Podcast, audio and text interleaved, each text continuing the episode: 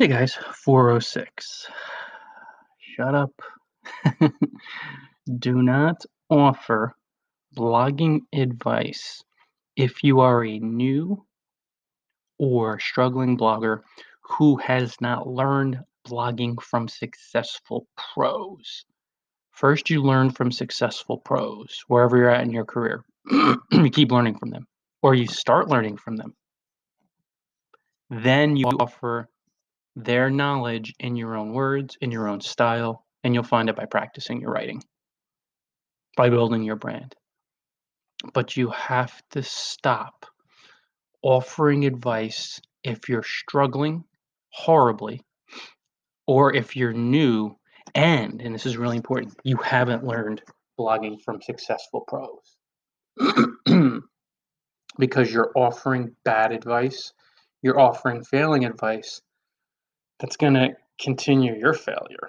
That will perpetuate, but will also spoil the blogging careers of a lot of bloggers who also don't do their homework. They don't go straight to the pros. They come across your podcast, they come across your blog, and they see strategies like cold pitch 100 bloggers a day, use a template, so when they have no idea what they're doing, if they trust you, and it's obvious that all these people are trusting each other because, well, open up your email, check your inbox.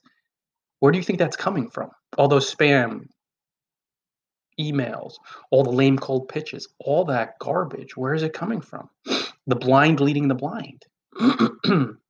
New bloggers and struggling bloggers who are not learning advice learning how to blog from professional bloggers. They're not learning from pros. So they're winging it or they're following people who are also failing. And they're all congratulating each other. This is how you do it. This is what you do and then you work really hard. You email strangers who have no idea who you are with no relationship then you work really hard and you'll succeed. That's a lie. Shut up. Shut the frick up. Stop offering this terrible advice, this failing advice, bad advice. Learn blogging from pros who are compassionate, who are experienced.